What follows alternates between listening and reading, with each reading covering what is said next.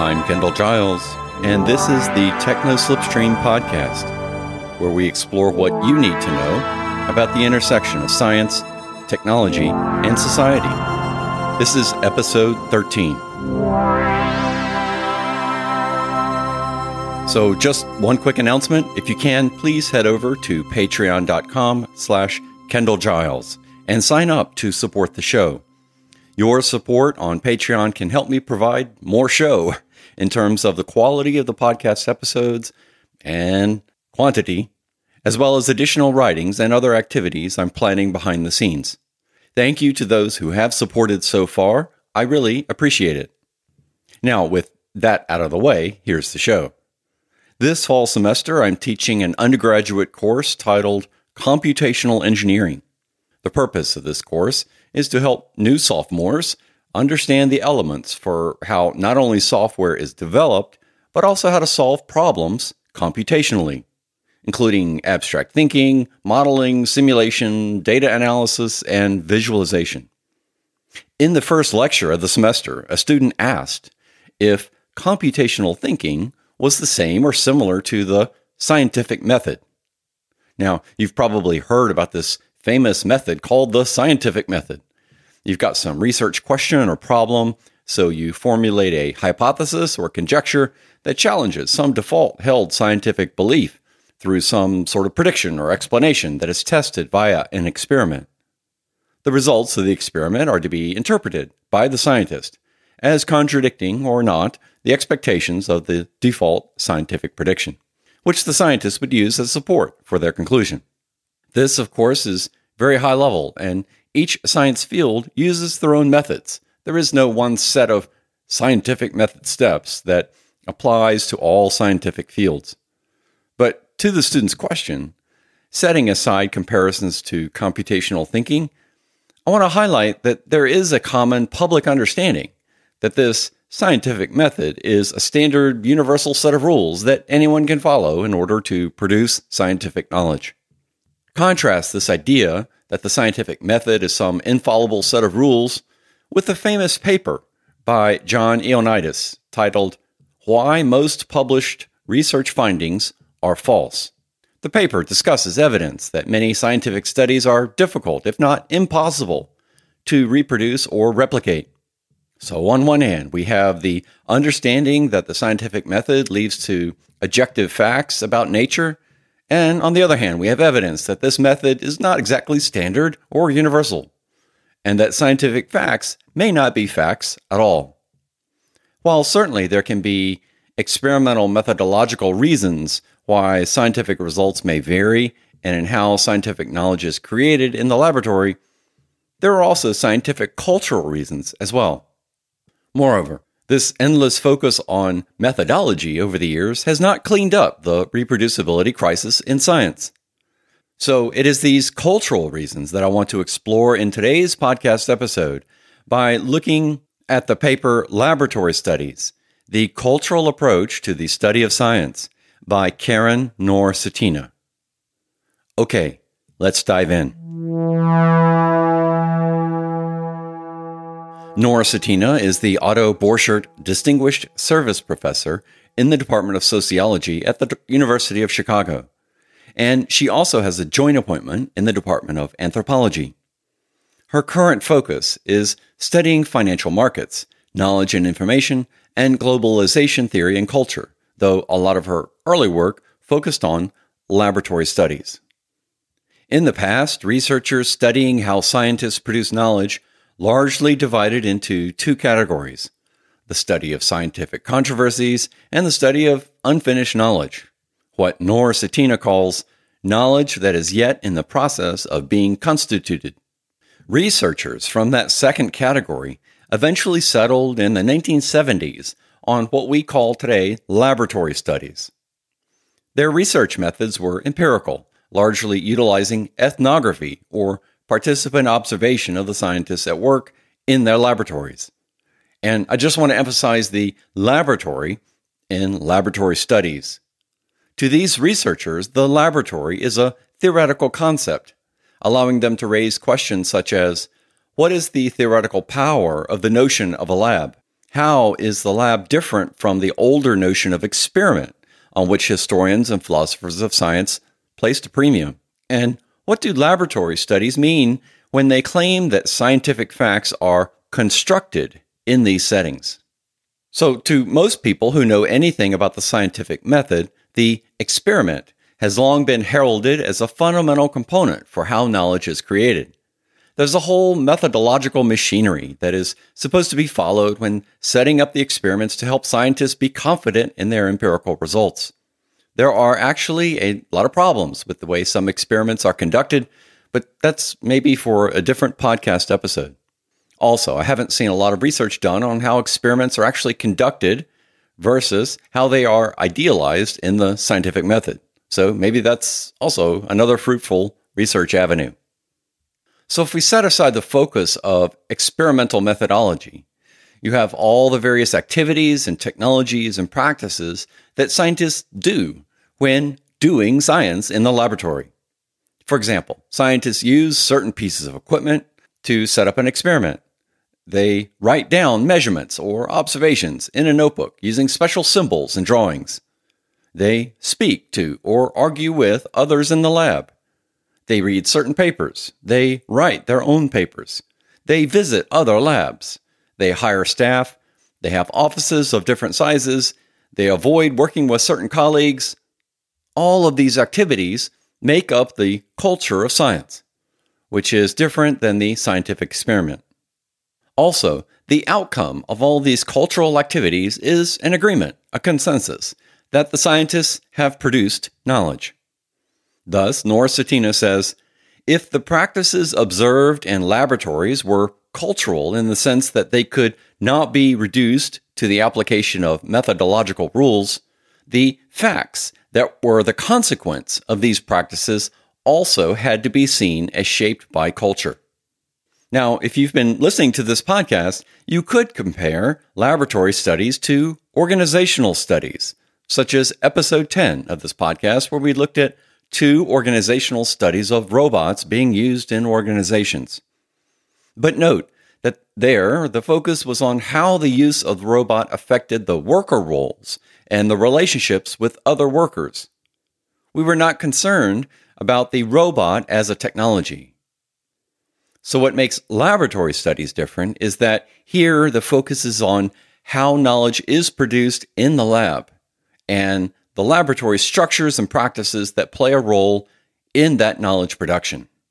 The laboratory, then, just as with the experiment, is itself a factor in scientific development and in the success of science.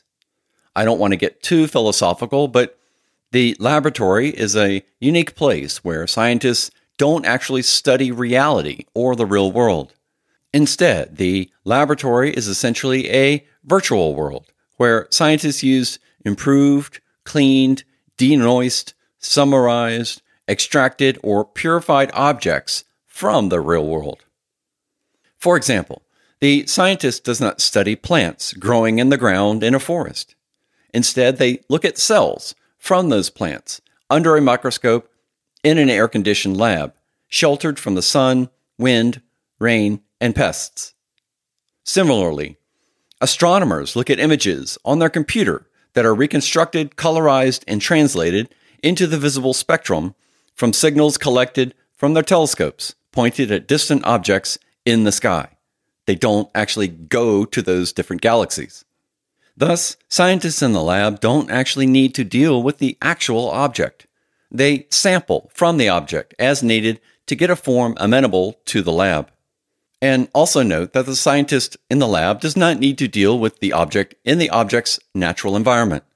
The lab is not nature. Finally, the timing of the natural processes an object is involved with in nature is different from the timing the scientist experiences in the lab. The scientist can manipulate or repeat events of interest that relate to the object in the artificial world of the laboratory. So far, we've discussed what makes laboratory studies different from studies of experimental methodologies and different from organizational studies. We've also discussed how scientists in the lab do not actually engage with objects as they are in nature. There is an extraction and purification process that lets scientists study objects or processes in an idealized state. If science is all about the production of knowledge, the next piece is to discuss how knowledge is produced in the laboratory. And the key here is the idea of constructionism. Simply put, Knorr Cetina says constructionism holds reality not to be given, but constructed. What? You might exclaim. I thought science was all about scientific discoveries, not scientific constructions. Okay, there's a lot more nuance about this in the paper, but the basic idea behind constructionism is that science depends on direct observation and descriptions of a phenomena by a scientist. And thus, there is the natural material reality on the one hand, and there is a sort of transcription of that reality by the processes and mechanisms of science on the other hand. The knowledge produced in the lab, the scientific facts, come out of that transcription of reality. That is the essence of constructionism. One way we might better understand why we use the construction metaphor is to note that rather than set rules and processes, almost every aspect of science and knowledge that is produced is actually a negotiation. Knorr Cetina lists several examples of negotiation explored in specific published studies. Who is a good scientist and what is an appropriate method? What one sees on an autoradiograph film and what one does not see. What is the best environment for good physics? And what counts as a proper experimental replication? In scientific knowledge production, all artifacts, processes, and results are up for negotiation. Consensus must be formed, for example, with other scientists and workers in the lab, with funding agencies, with lab equipment vendors, with government agencies, with scientists in other labs, and with peer reviewers. Knowledge production in the lab is thus a technical, social, economic, and political process.